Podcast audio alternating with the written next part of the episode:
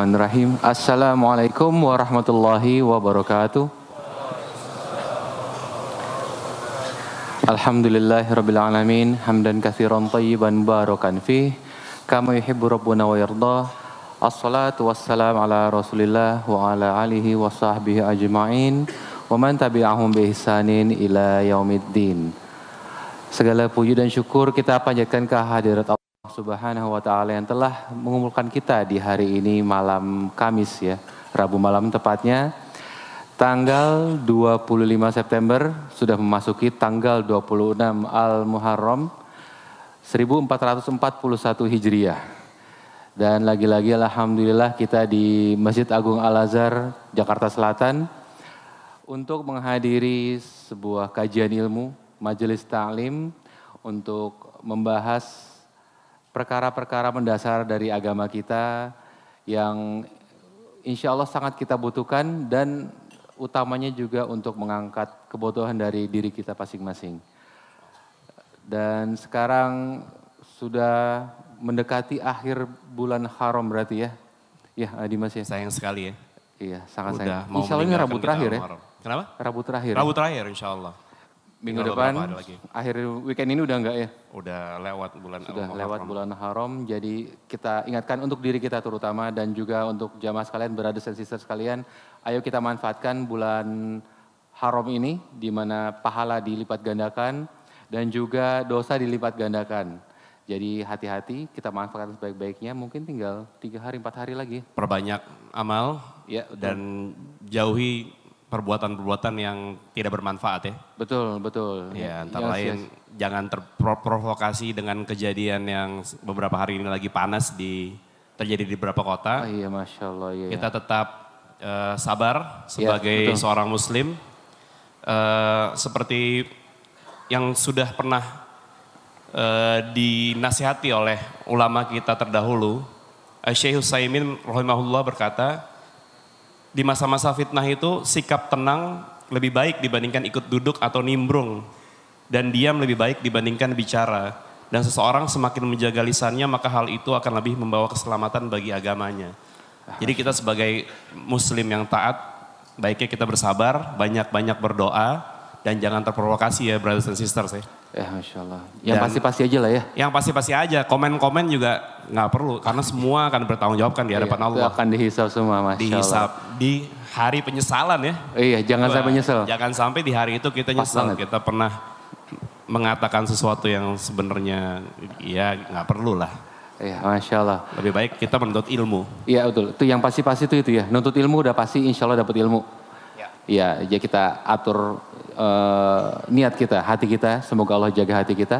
Amin. Ya kita eh, setting, jadi datang ke sini niatnya untuk menuntut ilmu, untuk mendapatkan wajah Allah, mendapatkan ridho Allah, mendapatkan pahala dari Allah, dan juga mendapatkan surga dari Allah nantinya. Dan juga setelah itu kita niatkan untuk mengangkat kebodohan dari diri kita sendiri. Ya. Dan setelah itu mengangkat kebodohan dari orang-orang terdekat kita. Ya. Ya, dan untuk kita amalkan pastinya. Ya, hakikatnya ilmu itu yang diamalkan, bukan Iya. yang dikoleksi ya. Betul, betul. Apalagi yang membodoh-bodohkan orang lain ya. Jangan sampai ilmu itu kita tembak ke orang lain ya. Iya, ilmu itu untuk kita bukan untuk peluru ya, bukan peluru buat bu- nembak orang lain. Oke, quick survey. Brothers, siapa yang baru pertama kali datang hari ini ke Rabanians? Boleh angkat tangannya gak? Yang baru pertama kali? Masya Allah, satu. Barakallah. Lumayan, barakallah fiik, barakallah fiik. Baru malam ini pertama kali ya. Barakallah fiikum. Insya Allah. Yang ngajak temennya malam ini, berhasil ngajak temennya malam ini. Masya Allah, Masya antum ngajak temennya? Barakallah Mana yang diajak teman tuh? Oh kepisah, oke. Barakallah. Gak kabur ya. siap siap. Yang mana tadi? Yang ngajak temannya, yang berhasil mengajak temannya. Oh, Masya Allah, barakallah. Sana juga ada di sayap kanan jamaah ada yang berhasil ngajak temannya enggak? Wah, Masya Allah, barakallah fiikum, barakallah fiikum. Itu insya Allah menjadi pahala jariah ya. Insya Allah. Jadi apa yang teman antum dapatkan pahalanya, nah yang ngajak itu insya Allah dapat juga pahalanya. Jadi ke kopi gitu pahalanya, tanpa mengurangi pahala temennya. Masya Allah. Iya, iya. Menang banyak berarti. Menang yang banyak. berhasil. Apalagi ntar di traktir gitu di bawah ya. Masya Allah. Dan itu insya Allah terus ya kalau jariah ya. Iya, iya. Jadi Selama temennya yang diajak, yang datang itu mengamalkan ilmu yang dia dapat, dapat juga dia. Dia dapat Masya- terus. Insya Allah dapat juga, menang masya banyak Allah. banget berarti. Iya, menang banyak yang udah berhasil Menang ngajak. banget. Semoga Allah jaga terus uh, keikhlasannya. Nah. Yang diajak atau baru pertama kali secara umum untuk semuanya jangan mau kalah juga, berusaha ajak temannya. Karena itu insya Allah akan jadi pahala jariah, mungkin pahala itu akan akan menyamakan kita nanti di akhirat kelak.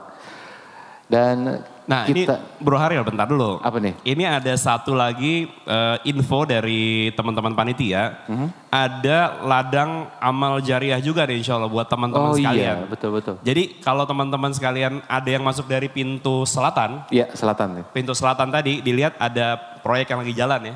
Itu uh, Masjid Al-Azhar insya Allah lagi bangun tempat wudhu yang baru.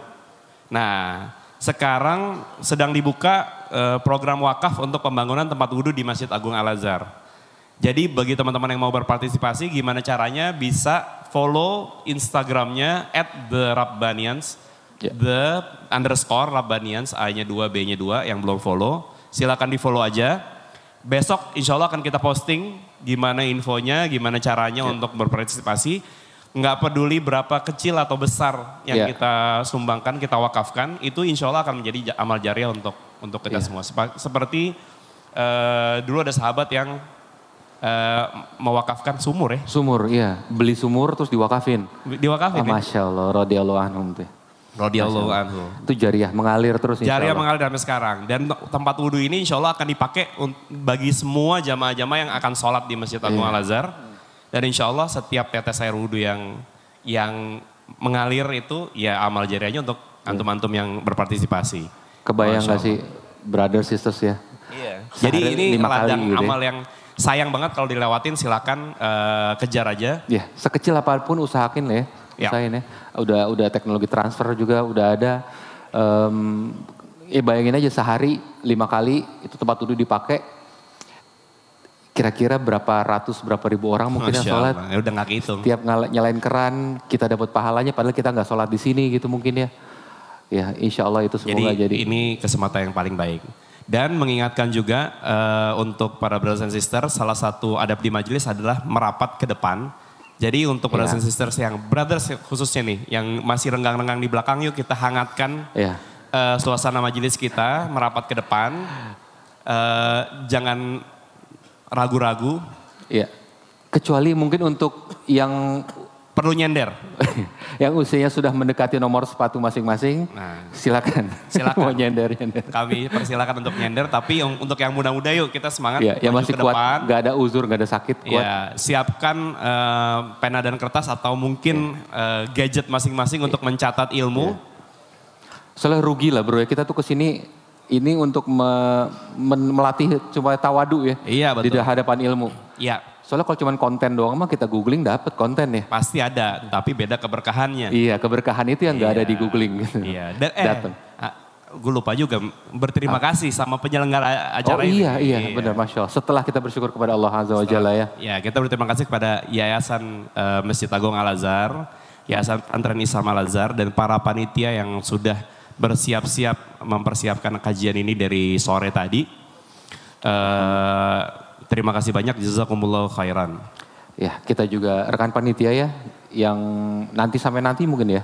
Sampai agak malam, malam mereka sampai juga malam. dan juga rekan-rekan teman kita ya Tenan Bazar ya. Tenan Bazar itu ya. juga sebenarnya mereka termasuk dari panitia karena mereka yang terlibat dalam dakwah ini juga. Ya. Dan, Dan info lainnya nanti insya Allah Ustadz akan langsung jalan setelah iya, kajian.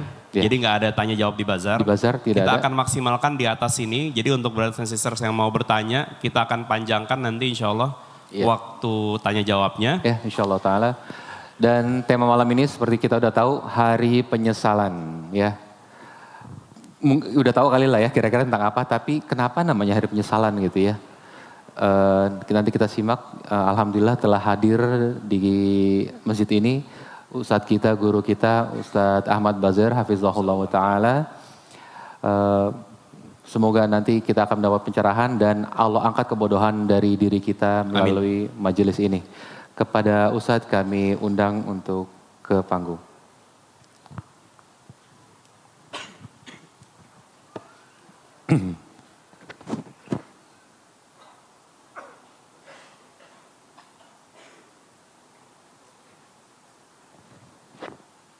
Assalamualaikum. Waalaikumsalam warahmatullahi wabarakatuh. Sehat. sehat. Alhamdulillah. Ya Allah, kira.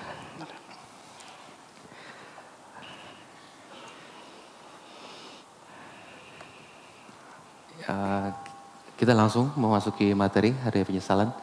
Falyatafaddal mashkura. Assalamualaikum warahmatullahi wabarakatuh.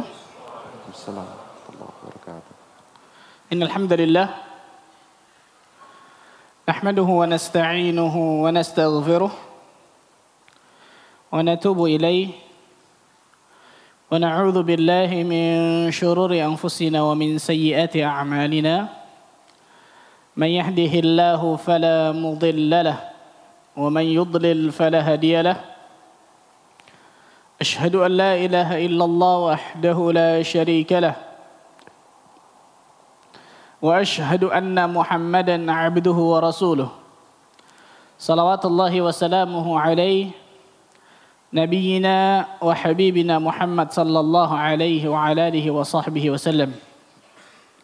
قال الله تعالى في كتابه الكريم يا أيها الذين آمنوا اتقوا الله حق تقاته ولا تموتن إلا وأنتم مسلمون أما بعد. Ikhwani wa akhwati fid rahimani wa rahimakumullah. Saudara-saudariku sekalian yang mudah-mudahan Allah Azza wa Jalla berikan keberkahan dalam kehidupannya. Alhamdulillah kita bersyukur kepada Allah Rabbul Izzati wal Jalalah Rabbul Alamin yang telah memberikan berbagai macam nikmat dan karunia kepada diri kita sehingga pada kesempatan malam hari yang berbahagia ini Allah Subhanahu wa taala masih memperkenankan kita untuk duduk bermajelis ilmu. Menjalankan salah satu bentuk ibadah yang Allah wajibkan kepada diri kita, itu salat isya secara berjamaah. Kemudian kewajiban selanjutnya yaitu talabul ilmi syar'i. Menuntut ilmu syar'i yang jelas itu menjadi kewajiban bagi setiap muslim dan juga muslimah. Mudah-mudahan duduknya kita di sini bisa menjadi pemberat dari timbangan amal kebaikan kita kelak di hari kiamat nantinya. Allahumma amin. Salat dan salam semoga tercurah kepada Rasulullah sallallahu alaihi wasallam, nabi akhir zaman, nabi yang telah membawa kita dari zaman kejahiliahan, dari zaman kebodohan, dari zaman keterasingan akan ilmu menuju zaman yang terang benderang akan ilmu syar'i itu zaman as-sunnah. Ikhwani wa akhwati fiddin rahimani wa rahimakumullah. Tema pada hari ini insyaallah taala pada hakikatnya meneruskan dari tema sebelum ini. Masih ingat antum tema sebelum ini? Ana yang mengisi maksudnya, bukan Ustaz Subhan Ustaz yang lain. Tentang azab dan nikmat. Nikmat atau azab, itu tentang alam kubur. Hari ini kita akan teruskan tema tentang fase akhirat yang saya beri judul Yaumul Hasrah, hari penyesalan. Itu maksudnya adalah Yaumul Qiyamah, hari kiamat. Yaumul Ba'ath, hari kebangkitan. Hari di mana manusia akan mempertanggungjawabkan amalannya. Allah Azza wa Jalla akan membangkitkan seluruh manusia dari kuburnya masing-masing dan mempertanggungjawabkan amal yang dia lakukan di atas muka bumi ini nanti di padang mahsyar nantinya, yaumul qiyamah. Ikhwani wa khatibuddin, rahimani wa rahimakumullah. Seseorang yang gagal pada sesuatu bidang atau pada sesuatu aspek, maka dia akan menyesal biasanya. Seseorang gagal dalam ujian, gagal dalam tes masuk, apa pun itu, biasanya akan sedih kemudian apa? Menyesal. Tapi penyesalan itu tidak terlalu sedih dan tidak terlalu berat ketika ada waktu dan kesempatan untuk bisa merubahnya menjadi berhasil. Penyesalan itu tidak terlalu berat, tidak terlalu besar ketika ada waktu dan kesempatan. Ada dua hal ini terutama nih. Ada waktu dan kesempatan untuk merubah penyesalan itu menjadi ke depannya sebuah keberhasilan gitu. Tapi ada satu penyesalan yang penyesalan ini luar biasa hakikinya. Kenapa? Karena Allah tabaraka wa taala sama sekali tidak berikan waktu dan kesempatan bagi orang tersebut untuk mengubah penyesalannya menjadi keberhasilan nanti ke depannya. Karena itu di antara nama-nama yaumul qiyamah, di antara nama-nama hari kiamat, karena nama-nama hari kiamat ini banyak ikhwan. Yaumus sakhah, yaumut taghabun, yaumut talaq, yaumut tamatil kubra, yaumul ba'ath, yaumul rajfah, dan lain sebagainya. Ada puluhan nama-nama hari kiamat. Di antara nama-nama hari kiamat itu adalah yaumul hasrah. Hari penyesalan. Allah Subhanahu wa taala berfirman di dalam surah Maryam. Surah berapa Maryam? Angkat tangannya. Angkat tangannya, fadal. 19. Ada hadiahnya Khalil? Apa haji? Bukan, Masya Allah. Ana juga mau Masya Allah haji, Masya Allah. Fadal dikasih hadiahnya. Surat ke-19 Maryam ayat ke-39. ayat 39. Wa anzirhum yawmal hasrati idh qudiyal amr wa hum fi ghaflati wa hum la yu'minun. Dan berikanlah kabar gembira kepada mereka, wahai Muhammad. Berikan eh, afwan, berikanlah peringatan kepada mereka. Anzirhum. Berikan, berikanlah peringatan kepada mereka wahai Muhammad tentang apa? Yaumul hasrah. Tentang hari penyesalan Lihat, Allah Azza wa Jalla menyebutkan yaumul qiyamah dengan yaumul hasr dalam ayat ini. Kapan itu? Idh qudiyal amr. Ketika segala perkara sudah diputuskan. Ini ahlu surga, ini ahlu neraka. Wahum fi ghaflah. Dan mereka dalam kelalaian. Wahum la yu'minun. Dan mereka tidak beriman. Allah Azza wa Jalla menamakan dalam ayat ini. Hari kiamat adalah hari penyesalan yaumul hasrah. Kenapa?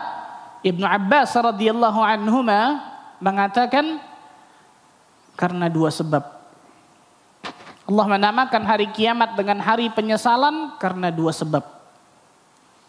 Yang pertama kata Ibnu Abbas radhiyallahu anhuma Allah ingin mengagungkan hari tersebut. Allah ingin mengagungkan hari kiamat tersebut. Ini kata Ibnu Abbas yang pertama penafsiran beliau. Allah ingin mengagungkan, membesarkan hari tersebut, Allah namakan hari penyesalan. Dan yang kedua, kata Ibn Abbas, Allah ingin memperingatkan manusia. Ini intinya di sini, ikhwan. Allah Azza wa Jalla ingin memperingatkan kepada manusia bahwa nanti ada hari di mana manusia menyesal dengan penyesalan yang hakiki. Penyesalan yang sejati. Kenapa? Karena Allah tidak berikan sama sekali waktu dan kesempatan untuk merubah penyesalan tersebut menjadi kebaikan atau menjadi keberhasilan. Sama sekali tidak ada. Yaumul qiyamah. Hari kiamat. Yaumul hasrah. Kapan itu? Idh qudiyal amr. Ketika segala perkara sudah diputuskan oleh Allah. Ini penghuni surga, ini penghuni neraka. Tapi ternyata orang tersebut wahum fi ghaflah. Mereka dalam kelalaian Lalai dari perintah Allah dan Rasulnya. Lalai dari tugas mulianya di atas muka bumi untuk beribadah. Lalai. Wahum la yu'minun dan mereka tidak beriman. Allah Akbar. Maka jika kita ingin termasuk golongan hamba-hamba Allah yang berhasil ketika hari kiamat. Tidak termasuk golongan hamba-hamba Allah yang menyesal nantinya. Coba lihat diri kita masing-masing di atas muka bumi ini. Ikhwan. Coba lihat perbuatan kita. Coba, coba lihat tindak tanduk kita. Coba lihat perkataan yang kita keluarkan. Coba lihat tulisan yang kita tulis, yang kita share dan lain sebagainya. Karena semua itu pasti akan Allah mintai pertanggungjawaban nanti di hari kiamat. Dan itu sebuah kepastian nih kawan. Tidak mungkin tidak. Pasti subhanallah. Karena setiap manusia di atas muka bumi ini pasti akan mati. Rasulullah SAW mengatakan a'maru ummati baina sittin was sab'in wa aqalluhum man yajuz man yajuzu dhalik umur umatku antara 60 sampai 70 tahun dan sedikit yang melampaui itu. Di sini ada yang 70 tahun. Kayaknya itu masih milenial semua ini Masya Allah. 60 sampai 70 tahun dan sedikit yang melampaui umur itu. Betul subhanallah. Kalau kita umur 100 tahun itu luar biasa langka betul ya. Walaupun ketika 100 tahun mati juga ujung-ujungnya meninggal. Tidak mungkin kekal di atas muka bumi ini. Ketika seorang mati masuk ke alam kubur. Yang sudah kita bahas kemarin. Bagaimana mengerikannya alam kubur luar biasa. Azab atau nikmat kan gitu. Mendapatkan azab dari Allah di alam kubur atau mendapatkan naimul qabr, nikmat kubur. Kemudian setelah itu Allah tabaraka wa taala membangkitkan manusia. Dan ketika terjadinya hari kiamat ini ikhwan, luar biasa yang sangat mengerikan. Para ulama berselisih pendapat. Berapa kali tiupan sangkakala akan ditiup oleh malaikat? Malaikat siapa namanya? Hah? Israfil, Masya Allah. Malaikat Israfil. Berapa kali malaikat Israfil akan meniupkan sangkakala? Khilaf ulama. Sebagian ulama ada yang mengatakan tiga kali, sebagian ulama mengatakan dua kali. Ala kulli hal, Walaupun mendapat yang lebih rajih, Allah alam besar, dapat yang lebih saya kuatkan adalah dua kali. Karena ada riwayat muslim masalah tersebut. Ini di antara pendapat Ibn Abbas, Ibn Hajar al Asqalani dan lainnya. Ada kuliah mau dua kali, mau tiga kali. Itu adalah sesuatu yang luar biasa mengerikan ya kawan. Allah Azza wa Jalla berfirman. Di dalam surah Al-Hajj. Ayat ke-1 dan ke-2. Surah 22. Al-Hajj ayat ke-1 dan ke-2. يا أيها الناس اتقوا ربكم إن زلزلة الساعة شيء عظيم Wahai manusia, kata Allah, bertakwalah kalian kepada Allah. Takutlah kalian kepada Rabb kalian. Sesungguhnya goncangan pada hari kiamat itu adalah sesuatu yang sangat dahsyat. Bagaimana goncangannya? Yauma tarawunaha tadhhalu kullu murdi'atin amma arda'at. Pada hari ketika kalian akan melihat bayi-bayi yang menyusui anak, ibu-ibu yang menyusui anaknya, ibu-ibu yang menyusui bayinya akan meninggalkan anaknya tersebut, akan lalai dari anaknya. Ibu bayangkan yang sangat cinta kepada anaknya, saking luar biasanya goncangannya akan tinggalkan bayi-bayinya tersebut. Dan kalian akan melihat wanita yang hamil keguguran pada saat itu. Berapa skala Richter itu? Menggugurkan Wanita yang hamil, bayangkan subhanallah. Dan kalian akan melihat manusia dalam keadaan mabuk. Padahal mereka enggak mabuk kata Allah. Walakinna azab Allah syadid. Akan tetapi azab Allah yang sangat keras hari itu. Syekh Muhammad bin Saleh Al-Utsaimin rahimahullah taala menceritakan pengalaman pribadi beliau. Beliau menceritakan ketika terjadinya tragedi terowongan Mina Zaman dulu tahun 94 95 kalau nggak salah ya. Ketika itu kata Syekh, aku di dalam terowongan mina tersebut dan aku melihat manusia lari tunggang langgang luar biasa. Nggak mikirkan anaknya, nggak mikirkan suaminya, nggak mikirkan istrinya, nggak mikirkan keluarganya, ayahnya, ibunya. Dia, selamatkan dirinya masing-masing. Bahkan tidak memikirkan dirinya apakah dia berpakaian atau tidak. Ihramnya tinggal, yang penting lari selamatkan diri. Itu baru tragedi terowongan Mina. Bagaimana hari kiamat, yaumul hasrah. Makanya pantaslah Allah mengatakan wataran nasa sukara.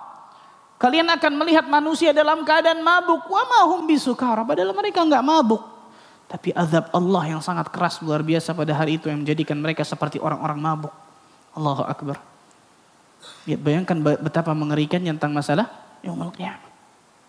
Dan ingat ikhwan, pada saat itu ketika Allah tabaraka taala perintahkan malaikat Israfil untuk meniup sangkakala, maka manusia tidak akan pernah menyibukkan kepada orang lain kecuali dirinya sendiri. Nafsi, nafsi. Diriku dan diriku. Allah Azza wa Jalla berfirman dalam surah Abasa. Angkat tangannya. Surah Abasa surah keberapa?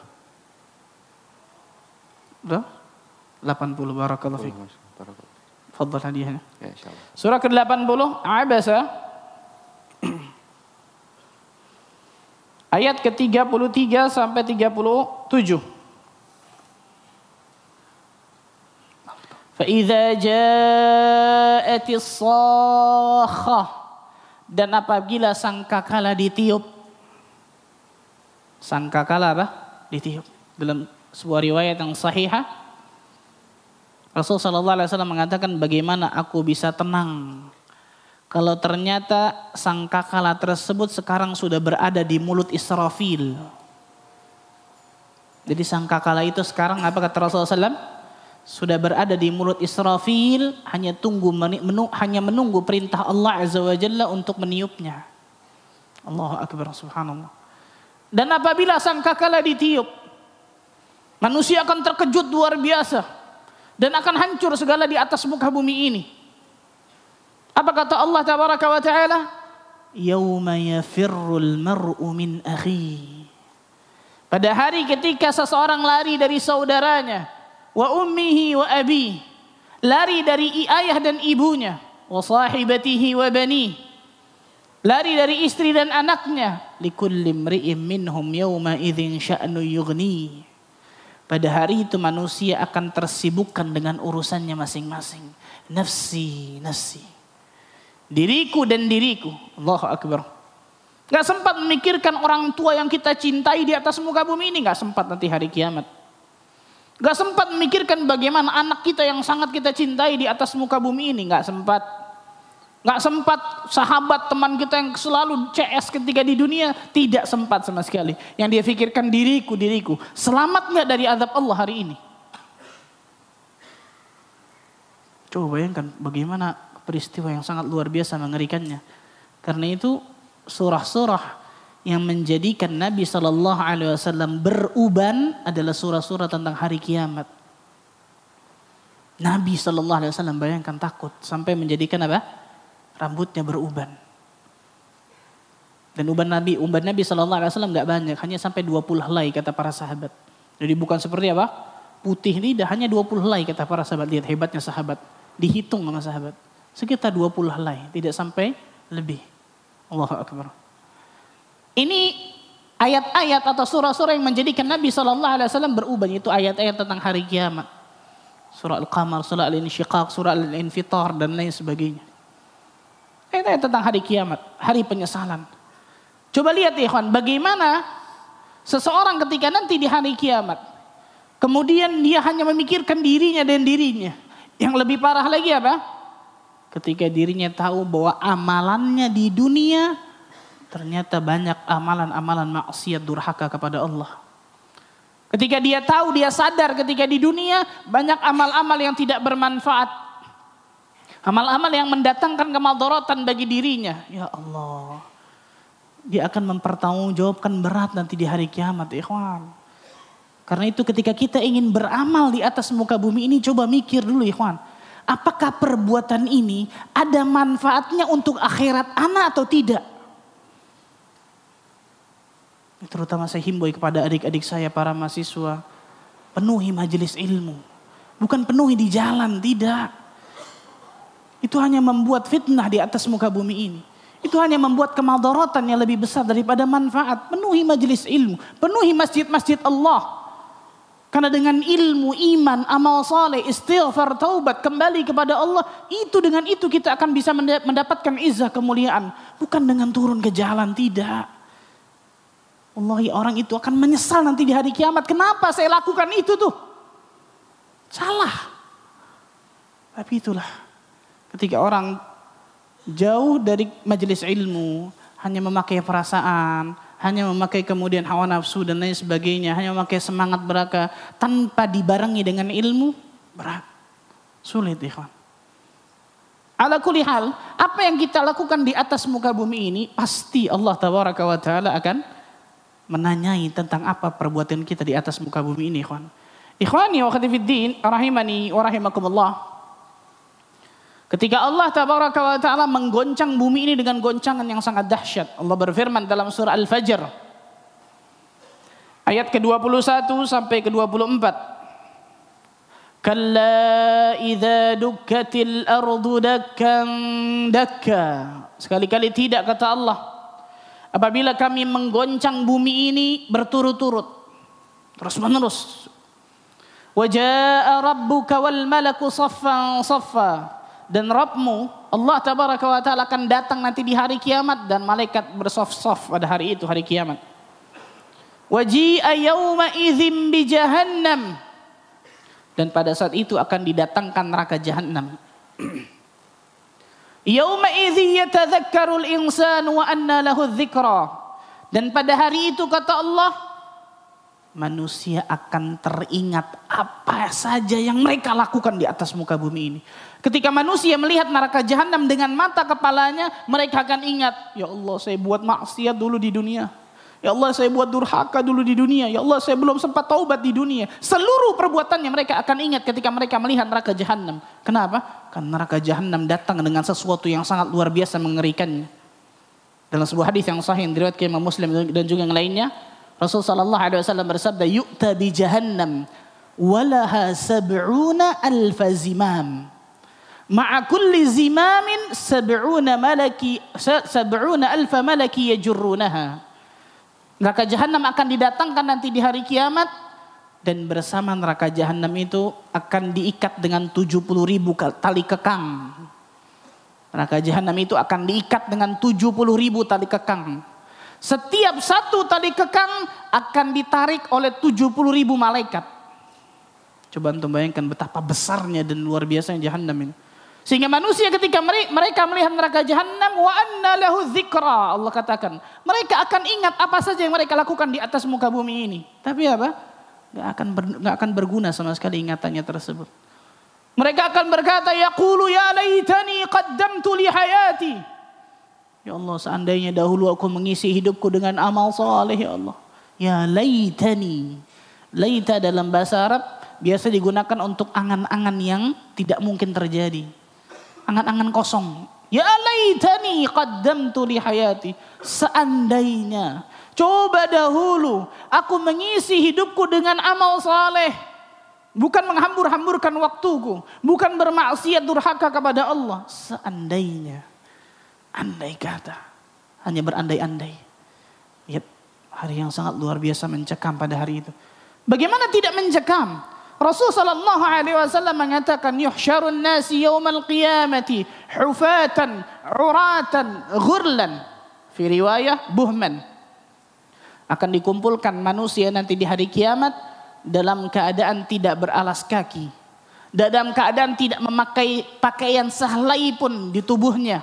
Dan dalam pakaian belum dikhitan belum disunat. Riwayat lain mengatakan buhman la syai'a lahu. Enggak bawa apa-apa atau enggak punya apa-apa Persis seperti ketika kita dilahirkan dari ibu kita. Dari perut ibu kita. Aisyah radhiyallahu anha bertanya kepada Nabi sallallahu alaihi wasallam, "Ya Rasulullah sallallahu alaihi wasallam, afala yanzuru ba'dhum ila ba'd?" Apakah mereka enggak saling melihat ya Rasulullah sallallahu alaihi wasallam? Fikiran Aisyah radhiyallahu anha sama seperti pikiran kita saya yakin, betul ya? Kalau satu orang saja Jalan di jalan gak pakai pakaian akan menjadi pusat perhatian. Ini seluruh manusia dalam keadaan yang sama, bayangkan. Seluruh manusia dalam keadaan yang sama. Tidak beralas kaki, tidak memakai pakaian, belum disunat, tidak bawa apa-apa, gak punya apa-apa. Pantaslah Aisyah bertanya, apakah mereka gak saling melihat Rasulullah Sallallahu Alaihi Wasallam? Apa kata Nabi Sallallahu Alaihi Wasallam? Al-amru asyaddun yawma idhin dhak. Wahai Aisyah, Perkaranya hari itu sangatlah menyibukkan. Gak sempat manusia memikirkan aurat orang lain, gak ada tuh. Perkara hari itu kata Nabi Shallallahu Alaihi Wasallam sangatlah menyibukkan. Yang mereka pikirkan tidak lain tidak bukan nafsi nafsi diriku dan diriku. Selamat atau tidak dari azab Allah Tabaraka wa Taala. Ya luar biasa subhanallah luar biasa.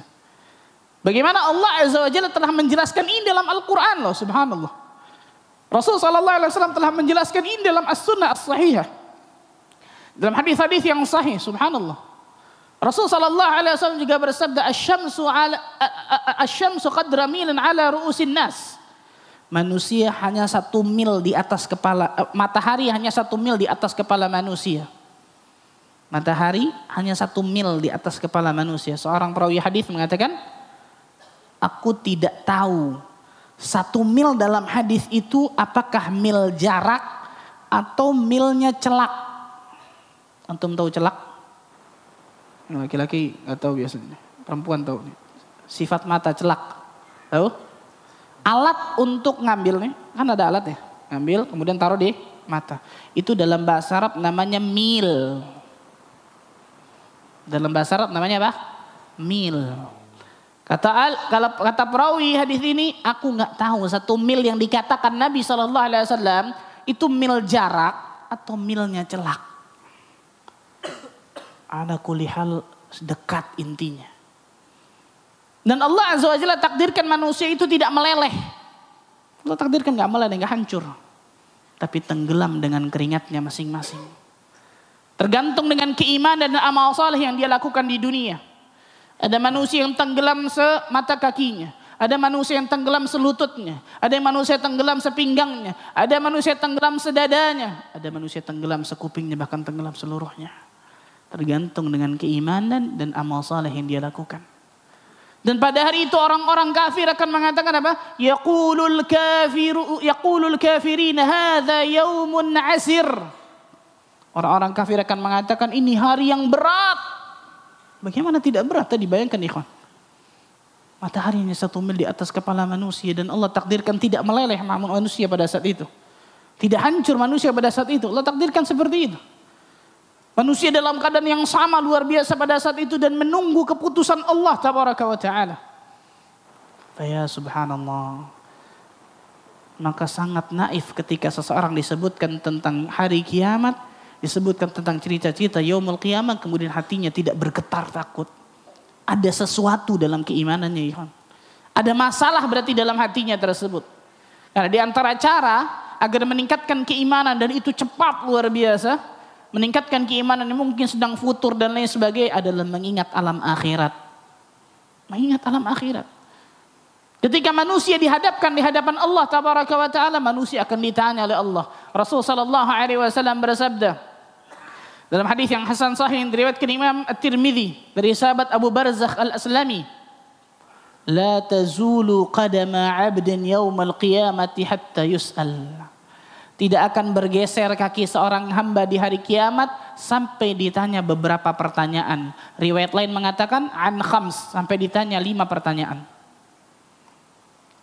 Apa saja pertanyaan-pertanyaan akan Allah tanyakan? Yang pertama kata Nabi sallallahu alaihi wasallam, an umrihi fima afnah.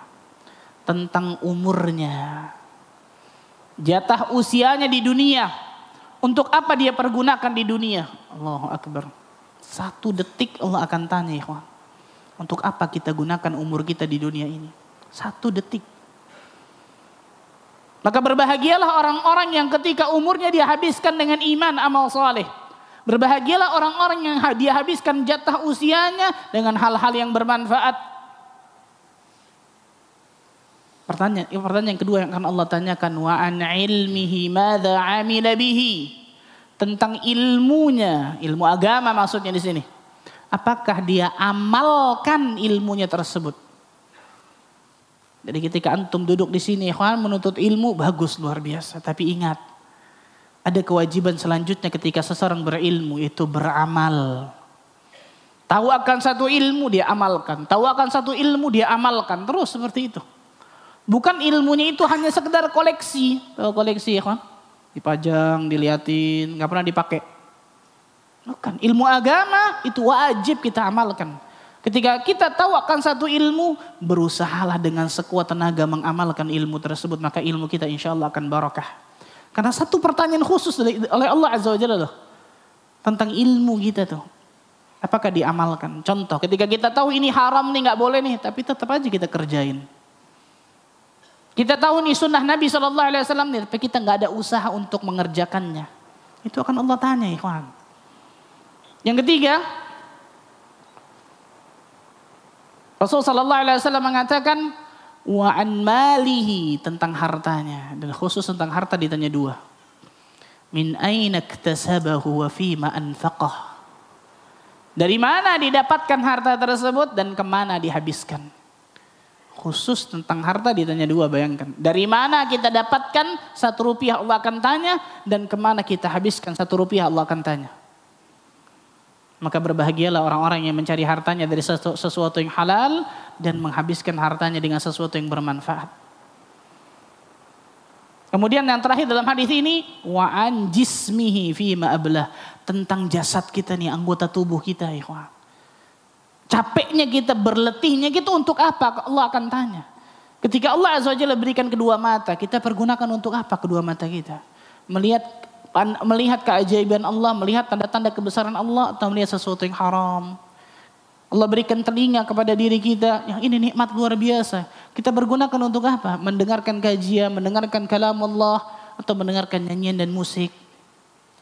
Kita diberikan lisan oleh Allah Azza wa Jalla. Apa yang kita sering gunakan lisan ini? Berzikir, tilawatul Quran, menasehati orang, al-amru bil ma'ruf wa nahyi munkar, atau sebaliknya berdusta, memfitnah, menghibah, Allah berikan kedua tangan bagi diri kita. Apakah kita sering menderma dengan kedua tangan ini? Menulis sesuatu yang memang manfaat bagi, bagi tangan kita. Allah berikan kedua kaki bagi diri kita. Kita langkahkan ke mana nih kaki ini nih? Ke tempat-tempat maksiat atau ke tempat-tempat kajian seperti ini. Allah berikan hati bagi diri kita. Semua akan Allah tanya jasad kita nih. Capeknya kita, berletihnya kita dari jasad ini untuk apa?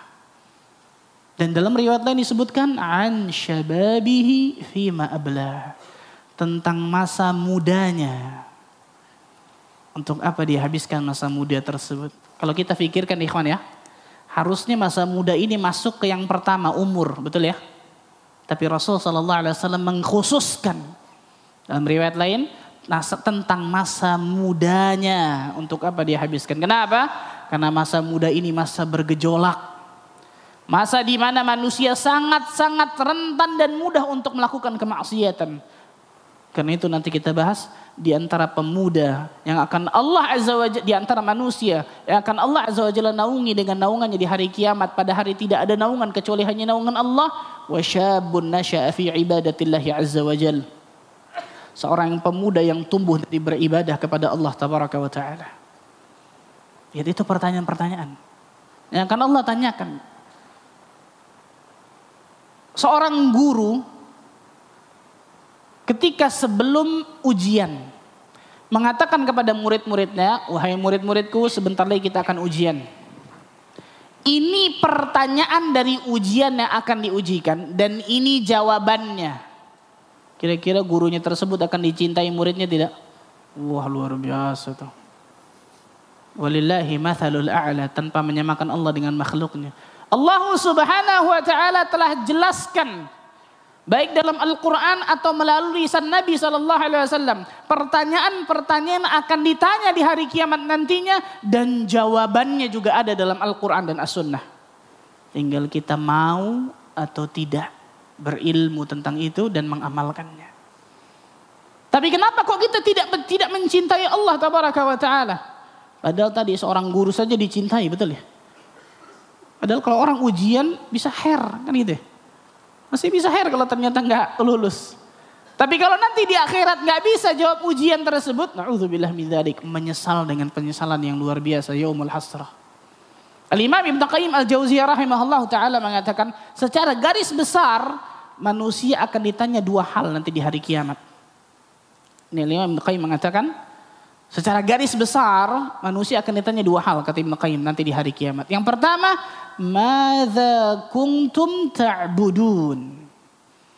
Apa yang kalian sembah wahai manusia? Tauhid, akidah nih.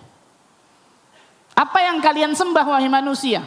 Kalian menyembah Allah, kalian mentauhidkan Allah, beribadah kepada Allah atau berbuat kesyirikan di atas muka bumi ini. Yang kedua, wa madza ajabtumul mursalin? Dan apakah kalian menyambut seruan para rasul? Ittiba. Apakah kalian menyambut seruan para rasul kalian, terutama Rasulullah sallallahu alaihi wasallam bagi kita? Apakah ketika Rasul sallallahu alaihi wasallam mengatakan A, maka kita katakan A pada lisan kita? Apakah ketika Nabi sallallahu alaihi wasallam berpijak pada satu tempat, kita pijakan juga kaki kita di tempat tersebut atau selain itu? Apakah kalian menyambut seruan para rasul kata Ibnu Qayyim yang kedua pertanyaan? Bayangkan ikhwan Allah Akbar. Yaumul Qiyamah. Hari yang sangat luar biasa mencekamnya. Ikhwani wa khatifiddin, rahimani wa rahimakumullah. Allah Azza wa Jalla berfirman dalam surah Yasin. Surah 36 ayat 52. Qalu ya wailana man ba'athana min marqadina Hadza ma wa'ada ar-Rahman wa sadaqal mursalun. Orang-orang kafir akan berkata kepada Allah nih. Mereka akan berkata, Ya wailana sungguh celaka diri kami. Man ba'athana min marqadina. Siapa yang membangunkan kami dari tempat tidur kami nih? Maksudnya dari alam kubur. Siapa yang bangunkan kami dari alam kubur kami nih? Hadza ma wa'ada rahman Oh, ternyata ini adalah yang dijanjikan Allah yang Maha Pengasih. Wasadaqal mursalun dan telah benar janji-janji para rasul. Telah benar apa yang dikatakan para rasul tersebut. Orang-orang kafir nanti di hari kiamat akan terkagetkan dan mengatakan benar ternyata ada nih hari kiamat. Benar ternyata yang Rasul Shallallahu Alaihi Wasallam katakan ternyata benar ada nih bagi orang-orang yang mendustai hari kiamat. Hati-hati bertaubatlah ikhwan. Istighfar minta ampun kepada Allah tabaraka wa taala. Jangan sampai menjadi orang-orang seperti ini. Allah sebutkan ternyata nanti di hari kiamat lihat ini menyesal luar biasa. Ya wailana mereka mengatakan sungguh celaka diri kami, nyesel. Siapa yang bangunkan kami dari tempat tidur kami nih? Dari alam kubur kami. Ternyata ini yang dijanjikan Allah. Benar ternyata nih. Dan benar ternyata apa dikatakan para rasul itu. Subhanallah. Allah Azza wa Jalla juga mengatakan dalam surah Al-Mudathir. Dalam surah Al-Mudathir ayat ke-8 sampai ke-10. Fa'idha nuqira fin naqur. Dan apabila sangkakala ditiup. Fadhalika yawma idhi yawmun asir. Pada hari itu adalah hari yang sangat berat kata Allah. Sangkakala ditiup, hari itu adalah hari yang sangat berat. Alal kafirina ghairu yasir. Apalagi bagi orang-orang kafir hari itu sangat teramat berat bagi mereka. Bagi orang-orang yang ingkar kepada Allah dan Rasulnya, hari itu sangat-sangat berat. Ya, pasti. Karena Allah sebutkan itu dalam Al-Quran dan ini sebuah kepastian. Akan ada nanti di hari kiamat orang-orang yang mengatakan seperti ini. Oh ternyata benar ada hari kiamat nih. Dan itu pasti. Al-Quran mungkin tidak mungkin dusta. Kalam Allah, perkataan Allah, firman Allah tabaraka wa ta'ala. Allah Azza wa Jalla menyebutkan dalam banyak ayatnya luar biasa bagaimana mengerikannya hari hari kiamat tersebut. Bagaimana mengerikannya hari kiamat tersebut. Kemudian ketika hari kiamat tersebut Allah Azza wa Jalla akan bertanya kepada manusia. Allah berfirman dalam surah Al-Mu'minun surah 23 Al-Mu'minun ayat ke 112 dan 113 sampai 113 sampai 114 afan. Yang paling lengkap sampai 114. Allah Azza wa Jalla akan bertanya kepada manusia, "Qala kam labithtum fil ardi adada sinin?" Wahai manusia, berapa tahun kalian hidup di dunia? Di hari kiamat, di hari penyesalan nanti yaumul hasrah, Allah akan bertanya kepada manusia, berapa tahun kalian hidup di dunia? Lihat pertanyaan, pertanyaan Allah dalam bentuk apa? Tahun. Apa jawaban manusia? Qalu labithna yauman au ba'dha yaum. Fas'alil adin. Kami hidup di dunia ya Allah hanya satu hari Bahkan untuk menggambarkan singkatnya kehidupan mereka di dunia mereka tambah lagi. Atau setengah sebahagian dari hari. Maka tanyalah orang-orang yang pintar menghitung. Pertanyaan Allah dalam bentuk tahun, jawaban manusia dalam bentuk apa? Hari. Singkat kehidupan dunia ini, ikhwan. Bahkan manusia Allah sebutkan dalam surah An-Nazi'at. Surah 79 ayat terakhir, ayat 46. Ketika manusia melihat hari kiamat dengan dahsyatnya seperti itu, maka manusia akan mengatakan lam yalbathu illa ashiyatan aw duhaha. Surah Nazi'at surah 79 ayat 46 ayat terakhir.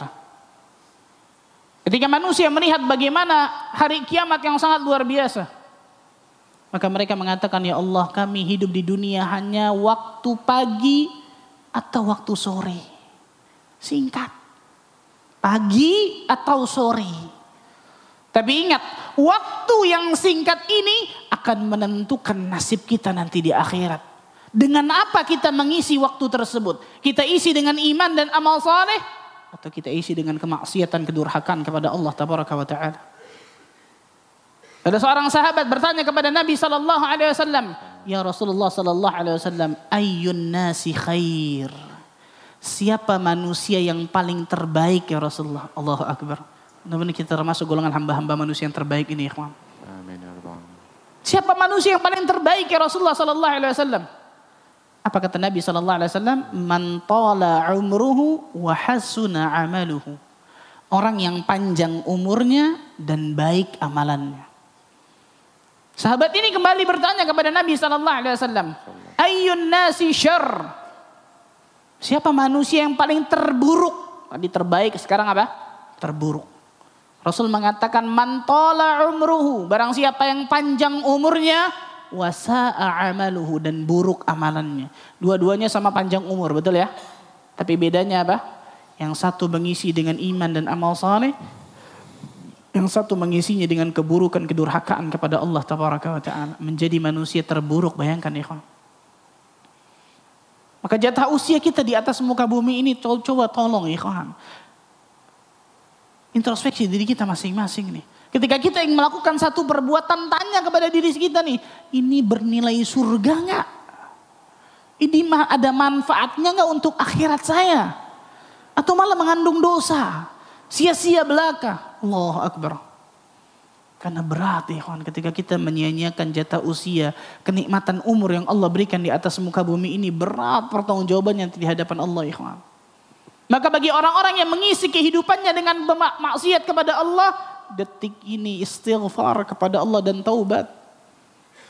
Sujudkan diri kita ke bumi, ikhwan. Minta ampun kepada Allah tabaraka wa ta'ala sebelum Allah azza wa jalla cabut nyawa kita dan kita bisa menyesal nanti di hari kiamat. Detik ini, ikhwan. Minta ampun kepada Allah istighfar, taubat kepada Allah, kembali kepada Allah tabaraka wa taala. Karena nanti di hari kiamat ternyata ada orang-orang yang menyesal dengan penyesalan yang sangat luar biasa.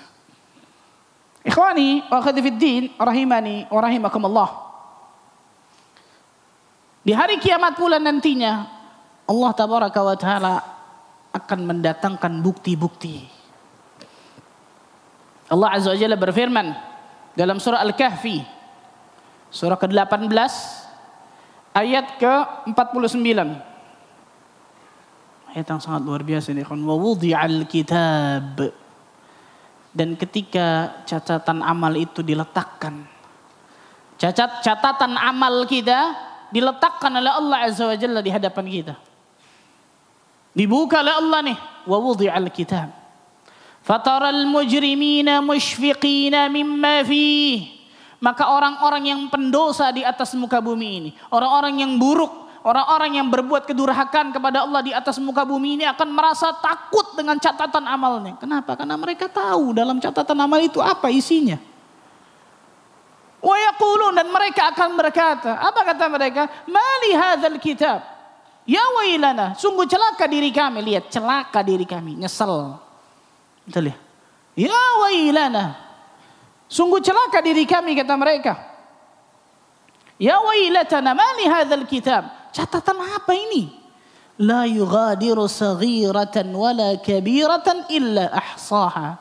Tidak ada perbuatan yang kecil atau perbuatan yang besar kecuali tercatat dalam catatan amal tersebut. Perhatikan baik-baik, Allah Azza wa Jalla Maha tahu, betul ya?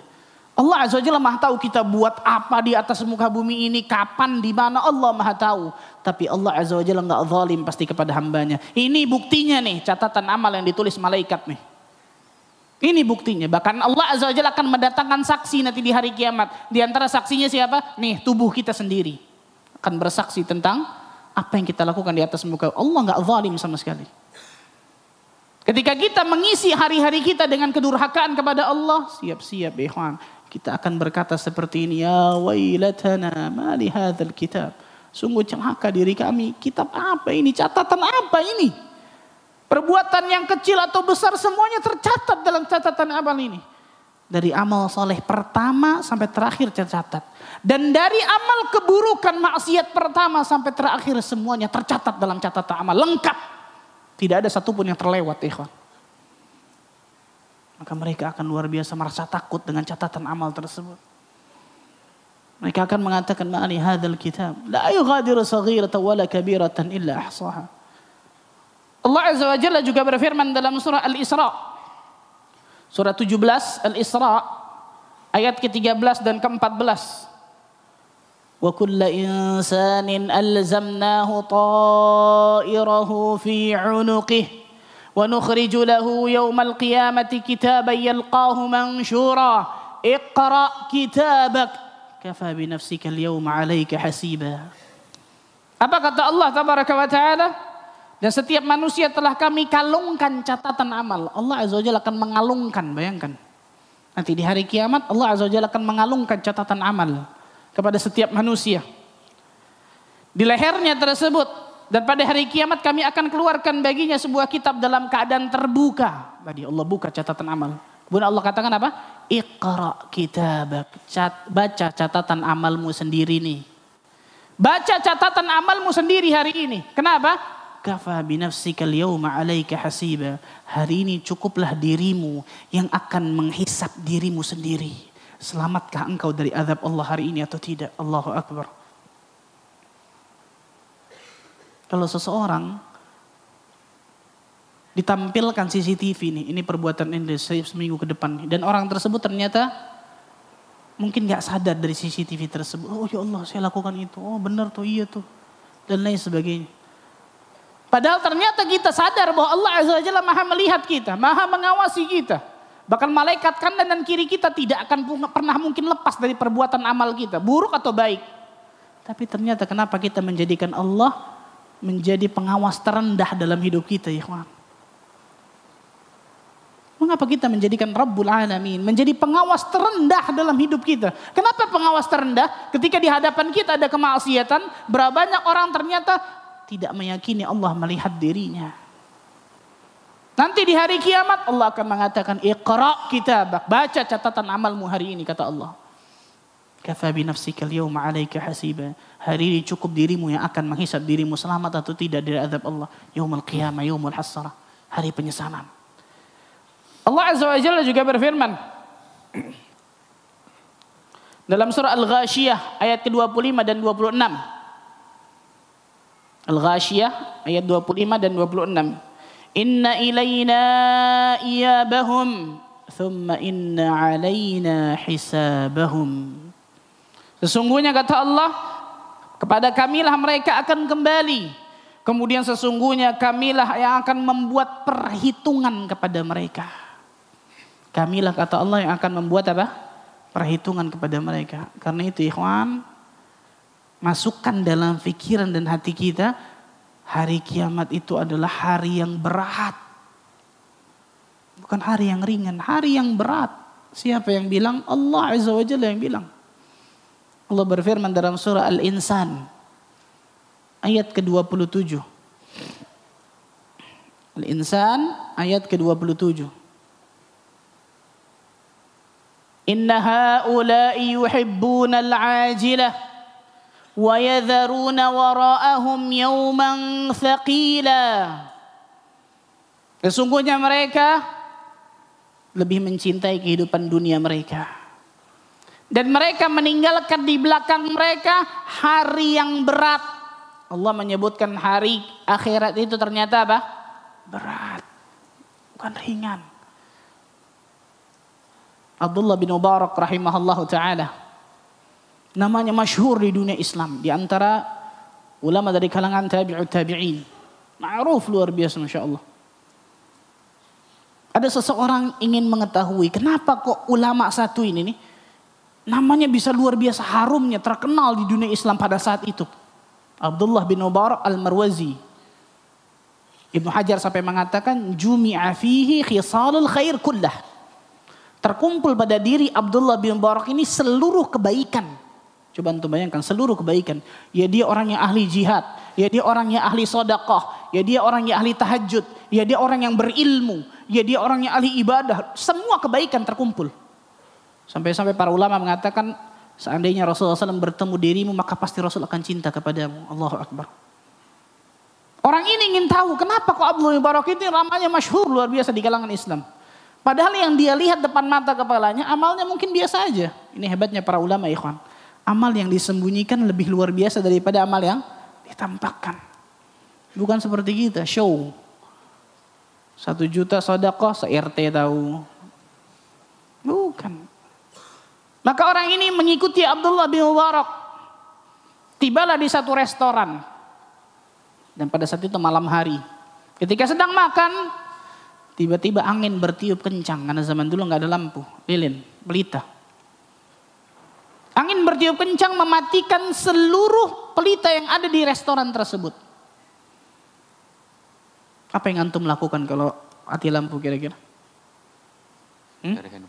Cari lilin ya. Kalau sekarang sih HP, masya Allah begitu ya. Uh, HP itu. Betul ya? Sama seperti orang itu sibuk cari pelita, apa geretan kalau bahasa kita, korek bisa nyalain dan lain sebagainya. Sampai terang semua, orang ini melihat Abdullah bin Mubarak tetap duduk di tempatnya. Dan jenggotnya basah. Basah dengan apa? Air mata. Kata orang ini, oh hadha huwa, kata orang ini, ini, ini ternyata nih. Inilah yang menjadikan Abdullah bin Mubarak orang yang masyhur di dunia Islam. Allah yang jadikan ini memang. Kenapa? Rasa takutnya kepada Allah luar biasa. Dan aku yakin pada saat itu Abdullah bin Mubarak sedang memikirkan bagaimana hari kiamat mencekamnya hari kiamat pada saat itu. Allahu Akbar. Beda sama kita ya. Beda kelas. Beda kelas kawan. Lihat ulama salaf tuh. Allahu Akbar. Dan aku yakin dia sedang memikirkan apa? Yaumul qiyamah ataupun alam kubur pada saat itu. Karena gelapnya luar biasa. Beda sama kita kawan. Allah Azza wa Jalla menyebutkan dalam Al-Quran bahwa hari kiamat atau hari akhirat itu hari yang berat kawan. Wallahi berat subhanallah. Ketika kita dalam di dunia ini menyia-nyiakan jatah usia kita. Sibuk dengan dunianya. Lebih cinta kepada dunia ketimbang kehidupan akhirat. Hati-hati. Hati-hati. Karena nanti kehidupan di akhirat itu luar biasa berat. Wallahi berat luar biasa ikhwan. Inilah yang menjadikan para ulama salaf terdahulu. Mereka bangun di tengah malam memaksakan diri mereka. Walaupun mereka ngantuk dan lain sebagainya. Tapi mereka kalahkan itu semua. Keyakinan mereka tentang hari akhirat itu kuat. Ilmu mereka tentang hari akhirat itu sangatlah luar biasa. Beda sama kita masih lemah. Sehingga keyakinan yang timbul dari ulama salaf terdahulu pun keyakinan yang luar biasa. Menghujam dalam hati mereka. Berbeda dengan kita, keyakinannya lemah. Hanya sekedar yakin-yakin di lisan. Tapi tidak berbuah dengan amal soleh. Tidak, tidak sampai menunjam dalam hati kita iman tersebut tentang hari akhirat. Dan ini sebuah kesalahan besar ya. Masukkan dalam pikiran dan hati kita bahwa hari akhirat itu berat. Ketika di hadapan kita ada sebuah kemaksiatan, kita ingin melakukan kemaksiatan itu, ingat. Nanti di hari akhirat ini berat pertanggungjawabannya. Wallahi berat, ikhwan. Ketika di hadapan kita ada sebuah kedurhakaan kepada Allah. Dan kita ingin melakukannya. Hawa nafsu kita sudah ingin melakukannya. Ingat, hari akhirat itu berat. Pertanggungjawabannya di hadapan Allah itu berat. Wallahi berat luar biasa, ikhwan. Dan itulah yang menjadi menjadi konsep para ulama salaf terdahulu. Mereka masukkan dalam pikiran hati mereka bahwa hari akhirat tersebut adalah hari yang berat luar biasa. Karena banyak manusia pada saat itu menjadi manusia yang luar biasa menyesalnya. Karena itu Nabi SAW mengajarkan kepada diri kita doa. Yang doa ini sunnahnya dibaca ketika setelah tahiyat akhir sebelum salam di setiap sholat wajib. Ada beberapa doa, ada belasan doa yang diajarkan Nabi SAW dan boleh kita berdoa dengan doa apa bebas pada saat itu. Karena itu di antara istijabah doa tempat-tempat atau waktu-waktu di istijabahnya doa. Setiap salat wajib di akhir setelah tahiyat sebelum salam. Di antara doa ini yang diajarkan Nabi SAW Allahumma hasibni hisaban yasira. Saya ulang Allahumma hasibni hisaban yasira. Ya Allah, hisab diriku dengan hisab yang mudah. Allahumma hasibni hisaban yasira. Bagaimana hisab yang mudah tersebut? Rasulullah SAW mengatakan fadzalikal ard. Itu adalah al-ard. Apa itu al-ard? Allah Azza wa Jalla akan menampakkan di hadapan manusia tersebut ini nih dosamu, ini dosamu, ini dosamu. Tapi Allah menutup pandangan makhluk. Hanya Allah dan manusia tersebut. Ini dosamu, ini dosamu. Sehingga manusia tersebut akan menyangka apa? Annahu halak, dia binasa nih. Semua hari ini dosaku diungkap oleh Allah binasa. Tapi ternyata Allah mengatakan kepada dirinya, hari ini aku ampuni dirimu, semua dosa-dosamu aku ampuni. Allah Akbar. Luar biasa Masya Allah. Maka doa doa dengan doa seperti ini agar Allah berikan hisab yang mudah. Allah Azza Jalla akan memberikan hisab yang mudah. Maksudnya Allah Azza Jalla akan memberikan pengampunan dari dosa-dosa kita nanti jadi hari di hari kiamat ikhwan. Masih panjang ikhwan tentang masalah alam akhirat ini pada hakikatnya. Tapi karena waktu yang membatasi cukupan kita. Allah Ta'ala alim besar. Masih tentang masalah mizan, timbangan, sirat, haud, al-jannah wan nar dan lain sebagainya. Ada kulihal yang paling terpenting tidak lain tidak bukan bagaimana persepsi kita. Paradigma kita tentang alam akhirat itu adalah alam alam yang memang benar kekal dan alam yang berat ikhwan. Itu harus kita masukkan dalam pikiran kita dan hati kita. Karena nanti di hari kiamat ada manusia-manusia yang menyesal dengan penyesalan yang sangat luar biasa. Dan jangan pernah kita termasuk golongan hamba-hamba seperti itu nanti di hari kiamat. Ikhwan. Wallahu a'lam bishawab. Mudah-mudahan ini yang, yang bermanfaat yang saya bisa sampaikan. Yang saya katakan tadi masih panjang pada hakikat pembahasan ini. Tapi insya Allah Ta'ala itu yang bisa saya sampaikan. Sallallahu Nabi Muhammadin wa ala alihi wa sahbihi wasallam. Masya Allah, jazakallah khair Ustaz. Geter bro. Asli. Dengkul geter langsung, Masya Allah. Untung gue duduk bro. Hah? Untung gue duduk. Astagfirullah. Masya Allah, Masya Allah. Ustaz, gimana dengan eh, hadis yang mengatakan bahwa semua amal kita, ajal kita itu sudah ditentukan 120 hari ketika kita ada di dalam perut Ustaz. Nah, berarti kan setiap hamba ini udah ditentukan kita masuk surga atau masuk neraka Ustaz. Iya, Gimana kita menyikapi eh, hadis itu Ustaz? betul. Rasul sallallahu alaihi wasallam yang bersabda di antara hadisnya adalah hadis di dalam hadis Arba'in Nawawiyah nomor keempat bahwa Allah Azza Jalla telah menentukan menyuruh malaikat untuk meniupkan ruh ketika berapa bulan? 120 hari. 4 bulan menentukan ajalnya, rizkinya, amalnya, kemudian sa'idun au saqiyun. As-sa'idun au syaqiyun. Dia termasuk orang yang bahagia atau sengsara. Empat ini. Ustadz, kalau gitu ngapain kita beramal kalau semua sudah ditentukan? Pertanyaan ini pula sudah ditanyakan oleh para sahabat Nabi radhiyallahu anhum 1400 tahun yang lalu. Ya Rasulullah sallallahu alaihi wasallam, kalau semua takdir sudah ditentukan nih, mau ngapain kita beramal? Apa kata Nabi sallallahu alaihi wasallam? I'malu. Kata-katanya pakai fi'il amr. Lihat. Fi'il amr berarti menunjukkan apa? Perintah. Perintah menunjukkan apa? Kewajiban. I'malu, beramallah kalian. Beramal solehlah kalian. Perintah, wajib berarti beramal soleh. Fakullu muyassaru lima khuliqa lahu. Karena setiap dari kalian telah dimudahkan dari apa yang telah di- diciptakan untuk untuk kalian. Orang-orang yang dimudahkan jalannya ke surga, Allah akan berikan kemudahan jalannya ke surga. Dan orang-orang yang dimudahkan jalannya ke neraka, Allah akan mudahkan jalannya ke neraka. Kemudian Allah Rasulullah SAW menyebutkan tentang firman Allah dalam surah apa Al-Lail tentang masalah tersebut. Ala kulli hal, kewajiban kita kata para ulama i'malu kata-kata ini perhatikan nih. I'malu beramal solehlah kalian. Allah dan Rasulnya perintahkan kita untuk beramal apa? Soleh. Pertanyaan saya mau tahu. Saya mau tanya. Antum tahu nasi antum di surga atau neraka? Nggak tahu kan? Karena tidak tahu kita disuruh beramal selesai. Itu jawaban gampang ya ikhwan. Karena kita tidak tahu nasib kita nanti masuk surga atau neraka nih. Banyak orang apa? Oh kalau saya masuk neraka juga ini. Pertanyaannya emang ente tahu masuk neraka? Kan begitu ya?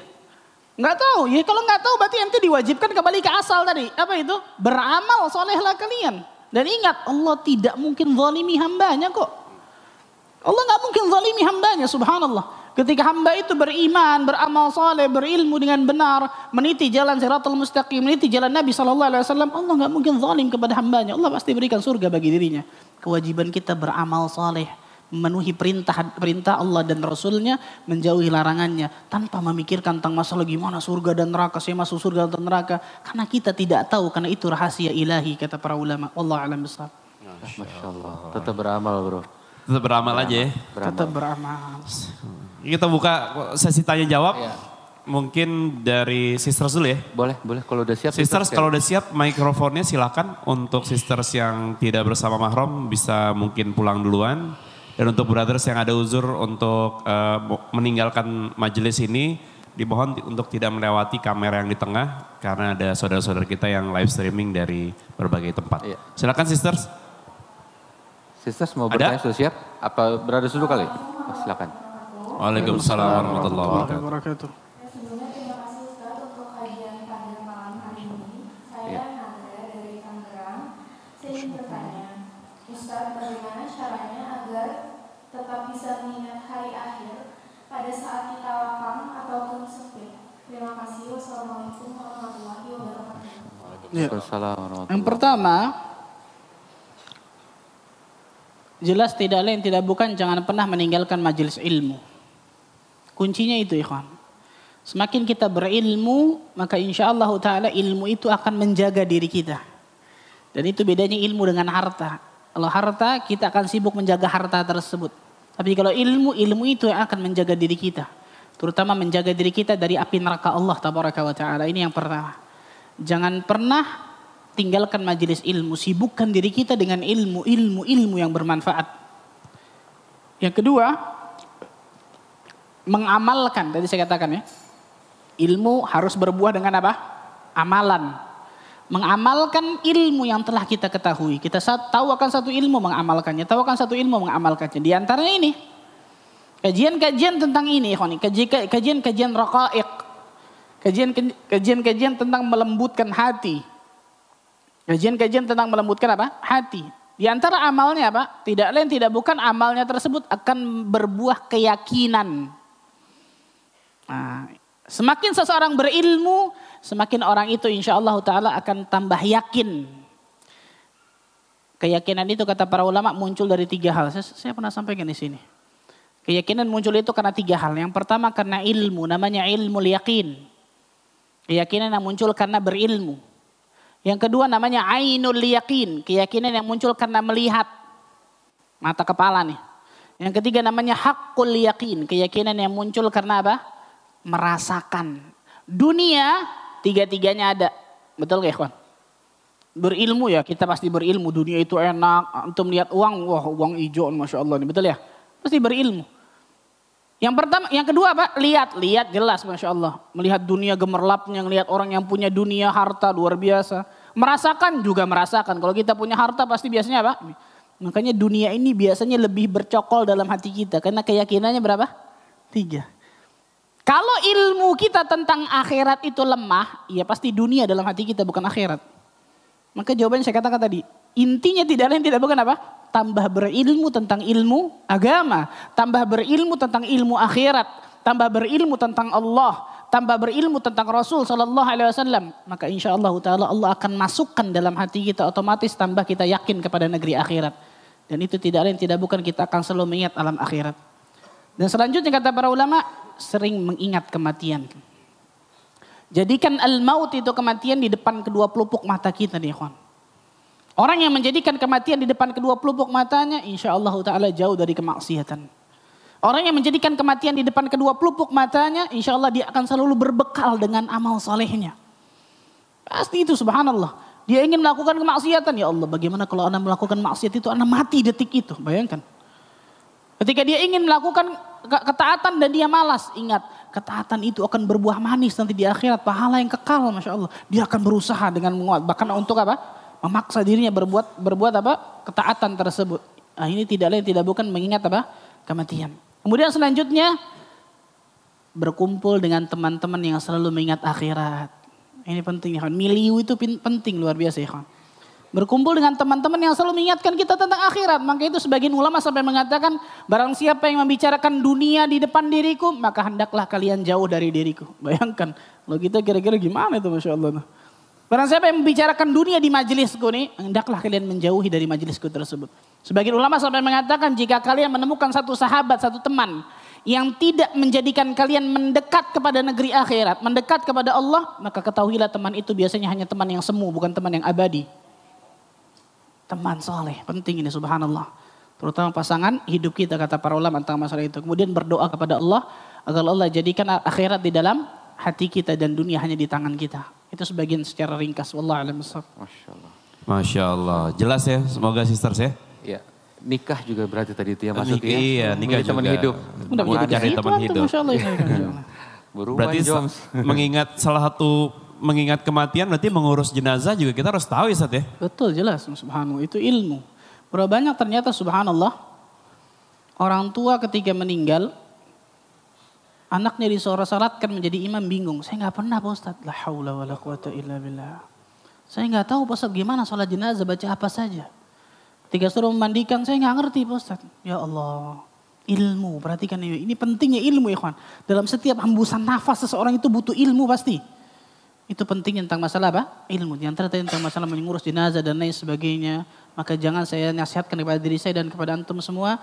Kembali ke majelis ilmu. Karena dengan ilmu ini Allah Azza wa Jalla akan berikan izzah kemuliaan bagi kita semua. Masya Allah. Brothers mungkin ada yang mau bertanya? Nah yang paling duluan dulu nih. Silakan. Akhi. Bismillah. Assalamualaikum warahmatullahi wabarakatuh. Waalaikumsalam warahmatullahi wabarakatuh. Nama saya Iksan Ramadan dari Parung Panjang.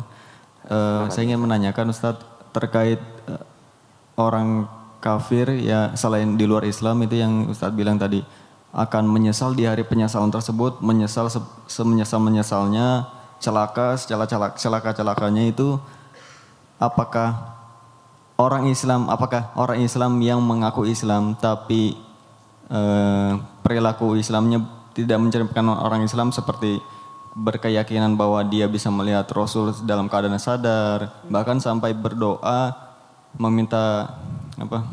berdoa berkah kepada kubur, ke kubur gitu. Itu kan termasuk dosa besar ya Ustaz ya. Yuk. Em, berdoa kepada selain Allah itu termasuk dosa besar bahkan bisa membuat pelaku tersebut keluar dari Islam. Apakah orang-orang pelaku ini termasuk ke dalam orang yang di luar Islam kafir itu akan merasakan penyesalan yang sangat penyesal di hari penyesalan tersebut atau seperti apa Ustaz? Terima kasih. Wassalamualaikum warahmatullahi wabarakatuh. Assalamualaikum. Iya. Kita harus bedakan antara memang jelas orang kafir, memang jelas orang kafir, orang yang tidak menyembah Allah, orang yang menyekutukan Allah, ingkar kepada Allah dan Rasulnya, dengan orang muslim yang berbuat dosa besar. Harus bedakan ini, kawan. Ketika orang kafir, maka jelas dia akan mendapat penyesalan luar biasa yang hakiki. Dan penyesalannya kata para ulama, sifatnya total, full. Allah mengatakan wa may yabtaghi wa may yabtaghi ghairal islami dinan falyuqbal minhu wa huwa fil akhirati minal khasirin. Barang siapa yang mencari agama selain Islam, maka tidak akan pernah diterima agamanya dan dia termasuk orang-orang yang merugi nanti di akhirat. Ini kerugiannya sifatnya apa? Total, full. Orang kafir nih, mati membawa dosa syirik, membawa dosa kafir, pasti masuk neraka. Ini akidah Islamiyah, nggak boleh digoyahkan, perhatikan. Beda dengan seorang apa? Muslim. Oh kalau muslim gitu nggak rugi bos, nggak nyesel nanti dulu. Allah berfirman dalam surah Al-A'raf ayat ke-9. وَمَنْ خَفَّتْ مَوَازِينُهُ فَأُولَٰئِكَ الَّذِينَ خَسِرُوا أَنفُسَهُمْ بِمَا كَانُوا بِآيَاتِنَا يَظْلِمُونَ Al-A'raf ayat ke-9. Barang siapa yang ringan amal timbangan kebaikannya di akhirat. Siapa ini? Muslim jelas. Amal timbangan kebaikannya ringan. Amal timbangan keburukannya apa? Mengalahkan jelas. Khasiru anfusahum. Maka mereka itulah orang-orang yang merugikan diri mereka sendiri. Nyesel juga. Walaupun penyesalannya atau kerugiannya sifatnya parsial sebagian. Bima kanu bi ayatina yadhlimun disebabkan kepada ayat-ayat kami mereka bersifat berpaling. Nauzubillah min dzalik. Nah, perhatikan baik-baik ini. Jadi kalau orang kafir kerugiannya total, penyesalannya total. Tapi seorang muslim bukan berarti nggak bisa apa? Nggak bisa rugi, nggak bisa nyesel. Bisa ketika orang orang orang muslim tersebut tidak, taat kepada Allah dan Rasulnya. Ketika seorang muslim tersebut berbuat kedurhakan kepada Allah, apalagi sampai terjerumus kepada kesyirikan. Nauzubillah min dzalik. Nah, tapi kemudian jangan kemudian kita juga memfonis bahwa orang tersebut ketika melakukan perbuatan tersebut pasti kafir kepada Islam. Itu bukan hak kita, itu bukan tugas kita, itu tugasnya ulama kata para ulama. Ada kulihal seorang muslim bisa menyesal, bisa merugi, bisa. Tapi berbeda pasti penyesalannya dengan orang-orang kafir. Orang muslim sifatnya parsial. Kenapa? Selama masih ada iman dalam hatinya, maka Allah Azza wa Jalla akan tarik dari, dari mereka dari neraka. Tapi pertanyaannya, siapa yang masuk neraka barang satu hari saja ya kawan? Gak ada pasti. Pasti kita ingin menjadi orang yang ketiga atau orang yang beruntung, orang yang mendapatkan keuntungan, kebahagiaan, keselamatan di dunia apalagi nanti di akhirat. Allah alam. Masya Allah, jazakallah khair Ustaz. Coba saya masukkan ya. Masya Allah. Masih ada waktu, insya Allah. Masih, insya Allah masih Eh, sister silakan yang udah siap. Silakan sisters. Ada? Assalamualaikum warahmatullahi wabarakatuh. Waalaikumsalam warahmatullahi wabarakatuh. Eh, saya mau nanya Ustadz. Boleh tahu namanya Mbak? Iya. Eh, beberapa kali saya Maaf Mbak, boleh tahu namanya dulu dari domisili? Sibila Oh, yes. dari mana Mbak? Dari Serengseng. Oh iya, silakan. Silakan. Beberapa kali saya suka mengingat mengenai hari kiamat, lalu saya menangis. Eh, di situ saya suka merasa menyesal dalam sehari itu, lalu eh, dalam beberapa tempo waktu saya melakukan taubat. Lalu setelah taubat itu saya masih suka futur gitu, Ustadz. Kayak maksudnya eh, saya menyesal, lalu dalam beberapa tempo waktu saya eh, kembali futur. Pertanyaan saya, kalau saya bertaubat lagi, apakah Allah akan mengampuni saya kembali? Dan kalaupun iya, eh, saya harus taubat seperti apa Ustadz agar diterima? Baik. Barakallahu fiki. Terima kasih. Assalamualaikum warahmatullahi wabarakatuh. Iya. Allah Azza wa Jalla mengatakan dalam surah Az-Zumar ayat 53, "Qul ya ibadiyalladzina asrafu al- ala anfusihim la taqnatu min rahmatillah. Inna Allah yaghfiru dhunuba jami'a innahu wal ghafur rahim." Katakan ya Muhammad kepada hamba-hambaku yang berbuat israf dalam maksiatnya. Israf itu berlebih-lebihan berarti. Kalau antum makan nggak habis, itu namanya israf sebenarnya, bukan bukan mubazir. Karena mubazir itu lebih ke arah yang haram. Antum makan banyak nih, nggak habis. Musuhnya banyak, makannya dikit. Itu israf. Allah mengatakan dalam ayat ini, Qul katakan ya Muhammad. Kepada siapa? Kepada hamba-hambaku. Allah masih panggil apa? Hamba-hambaku. Padahal berbuat apa? Maksiatnya israf. Maksiatnya apa? Luar biasa, jangan luar biasa sudah, jangan tanya sudah. Subhanallah. La taqnatu min rahmatillah. Jangan kalian putus asa dari rahmat Allah tabaraka wa taala. Inna Allah yaghfiru dhunuba jami'a. Sesungguhnya Allah azza wa jalla mengampuni segala dosa. Innahu wal ghafur rahim. Sesungguhnya Allah azza wa jalla maha pengampun lagi maha penyayang. Bagi ukhti yang bertanya, tidak lain tidak bukan di situ ada yang pertama ada bisyaratul khair, ada sinyal tanda-tanda kebaikan dalam diri anti. Kenapa? Karena ketika anti ber, tadi futur, saya nggak ngerti futurnya berbuat maksiat atau lemah saja imannya. Lemah iman ya manusia maksudnya, tapi kalau sampai berbuat maksiat maka langsung kembali taubat pada saat itu. Berbuat maksiat langsung kembali kepada Allah. Tapi ingat yang dilihat apa? Niatnya benar-benar hatinya Allah lihat. Bukan ketika mau maksiat gampang ntar tinggal taubat. Ini nggak masuk nih. Ini nggak masuk. Ini orang yang gurur kata para ulama, orang yang tertipu, orang yang bermudah-mudahan tentang masalah taubat. Tapi berbeda dengan orang yang ketika dia ingin keluar dari kubangan maksiat, sudah berusaha dengan semaksimal mungkin, mungkin kejebur lagi. Keluar lagi dengan segala usahanya, dengan kekuatannya, kejebur lagi. Terus seperti itu. Dia yakin Allah Azza wa Jalla akan membantunya. Pasti Allah akan bantu saya. Terus saya berusaha benar-benar dengan semaksimal mungkin berdoa kepada Allah. Maka kata para ulama satu titik Allah Azza wa Jalla akan berikan pertolongan luar biasa kepada diri manusia iman. Maka yang paling pertama saya katakan tadi, jangan pernah berputus asa dari rahmat Allah. Itu yang pertama. Yang kedua, jangan pula jangan menggampangkan taubat. Maksudnya apa? Tadi saya katakan. Menggampangkan taubat, ah, gampang tak tinggal taubat. Tidak. Bukan itu maksud taubat, bukan, itu maksud taubat. Allah Azza Jalla akan mengampuni dosa dosa seseorang dan lain sebagainya. Dosa apa pun Allah akan ampuni. Apa pun. Hatta syirik, hatta kesyirikan. Kalau orang itu bertaubat pasti Allah ampuni. Inna Allah yaghfiru jami'ah. Allah Azza Jalla mengampuni segala dosa kata, kata Allah. Maka yang ukti yang bertanya, jangan pernah putus asa dari rahmat Allah tabaraka wa taala. Ini yang pertama. Nah, ditakutkan nanti syaitan masuk ke dalam hati hati hati ini, hati manusia. Oh, saya udah berbuat ini lagi sudah dah, nggak usah tobat sudah. Salah ini, salah besar ini kalau seperti ini. Atau jangan pula jatuh yang kedua, menggampangkan apa? Taubat, menggampangkan istighfar. Ini pun salah kata para ulama. Tengah-tengah yang bisa. Tidak lain tidak bukan. Dia menjaga keimanannya, menjaga amal solehnya, menjaga untuk tidak terjerumus kepada dosa dan kemaksiatan. Dengan sekuat tenaganya berdoa kepada Allah semaksimal mungkin. Kalau misalnya di suatu hari syaitan berhasil menggelincirkannya terjebur ke dalam maksiat. Langsung detik itu kembali kepada Allah. Langsung terus kembali kepada Allah dan lain sebagainya. Yang Allah lihat tidak lain tidak bukan usaha seseorang, bukan hasilnya. Allah hasil Allah Azza wa Jalla yang menentukan. Kalau usaha seseorang memang benar, niatnya jujur, hatinya memang ikhlas ingin kembali bertobat kepada Allah, yakinlah Allah pasti berikan taubat kepada dirinya dan Allah berikan kemudahan dia untuk beramal soleh. Tapi saya agak bingung tadi ketika kata-kata futur. Apa futur ini apakah hanya turun imannya atau kemudian berbuat kemaksiatan. Kata ketika turun imannya tidak lain tidak bukan saya katakan kata itu. Datang ke majelis ilmu, datang ke teman-teman yang bisa mengingatkan kita tentang akhirat. Baca-baca tentang kisah-kisah para ulama tentang ibadah mereka dan lain itu cepat akan menguatkan iman kita. Dan di antaranya jangan pernah lepas dari zikir dan doa. Karena itu dari pagi sampai malam, dari kita melek mata sampai tutup mata pasti ada doa dan zikirnya. Tapi kalau maksudnya kemaksiatan, maka kembalilah kepada Allah Azza wa Jalla dengan taubat dan nasuha menjalankan syarat taubat. Allah alam besar. Masya Allah, jazakallah Ersat. jelas. Sepertinya sudah mulai larut malam, mungkin besok banyak yang mau aktivitas lagi. Iya. Eh, Satu kita lagi gimana, ya. Sat? Satu lagi? Satu lagi boleh? Satu lagi? Boleh, masih boleh, boleh, Oh boleh. masih boleh, Mas. Boleh Masya Allah. Brothers lagi brothers. Brothers, ini nih paling depan dulu nih. Boleh, boleh. Silakan. Betul.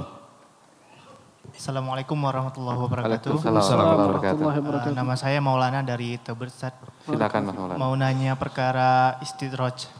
Itu eh, jebakan berupa kelimpahan rezeki karena maksiat. Nah bagaimana cara mengingatkan diri kalau kita tidak terlena dengan jebakan itu Ustaz. Karena kan ketika diberi kelimpahan rezeki itu yang membuat kita lalai dan jauh dari Allah. Bagaimana cara menyikapi hal kayak gitu Ustaz?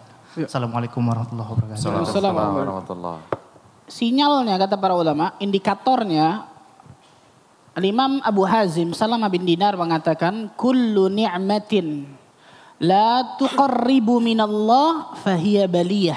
Ini indikatornya nih kawan. Setiap nikmat yang dengan nikmat tersebut tidak menjadikan kalian mendekat kepada Allah, ketahuilah itu bala bukan nikmat. Kita dapat satu nikmat entah itu kecil, sedang, besar.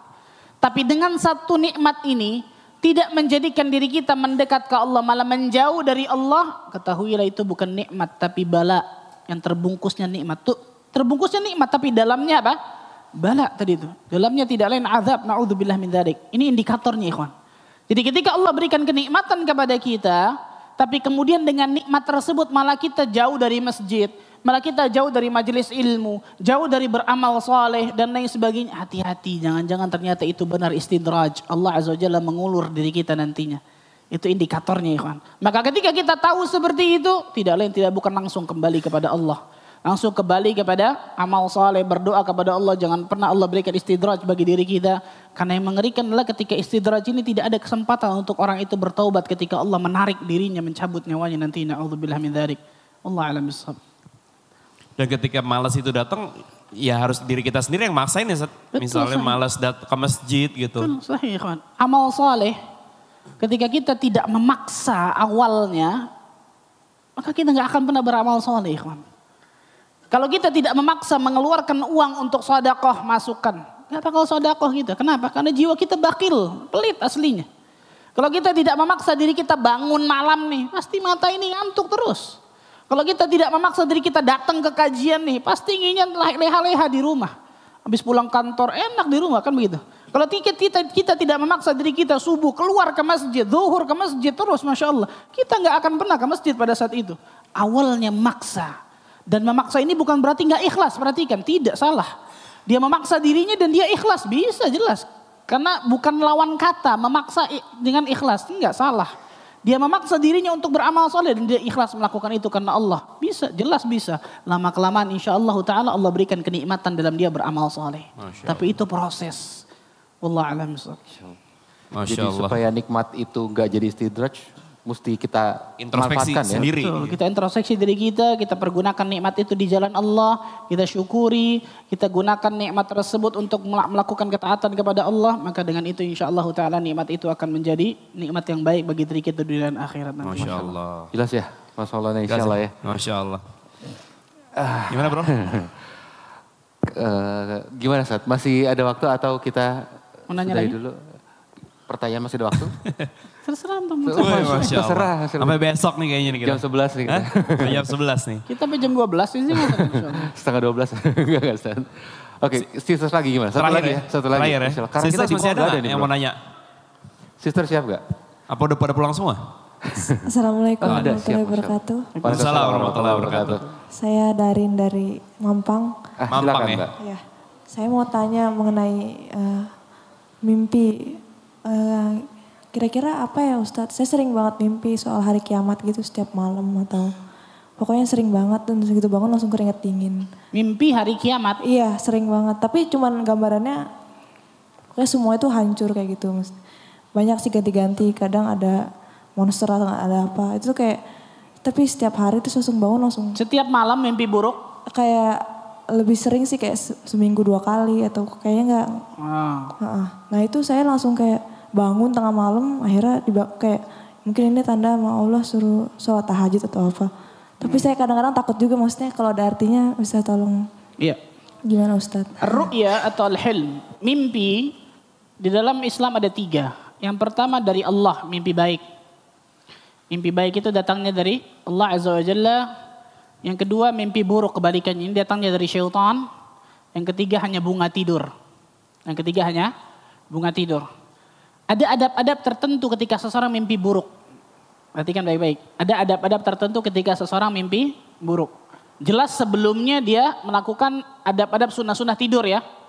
Dia wudhu sebelum tidur, dia membaca doa dan lain sebagainya, tidur dengan ke kanan dan lain sebagainya. Tapi ketika itu masih mimpi buruk, maka dia harus lakukan adab-adab ini. Yang pertama kata para ulama, mengubah posisi tidur. Mengubah posisi tidur. Yang kedua kata para ulama, yanfuth. Yanfuth itu bukan meludah sebenarnya apa? Meng- seperti mengeluarkan angin tapi keluar tuh tuh tuh tiga kali sebelah kiri.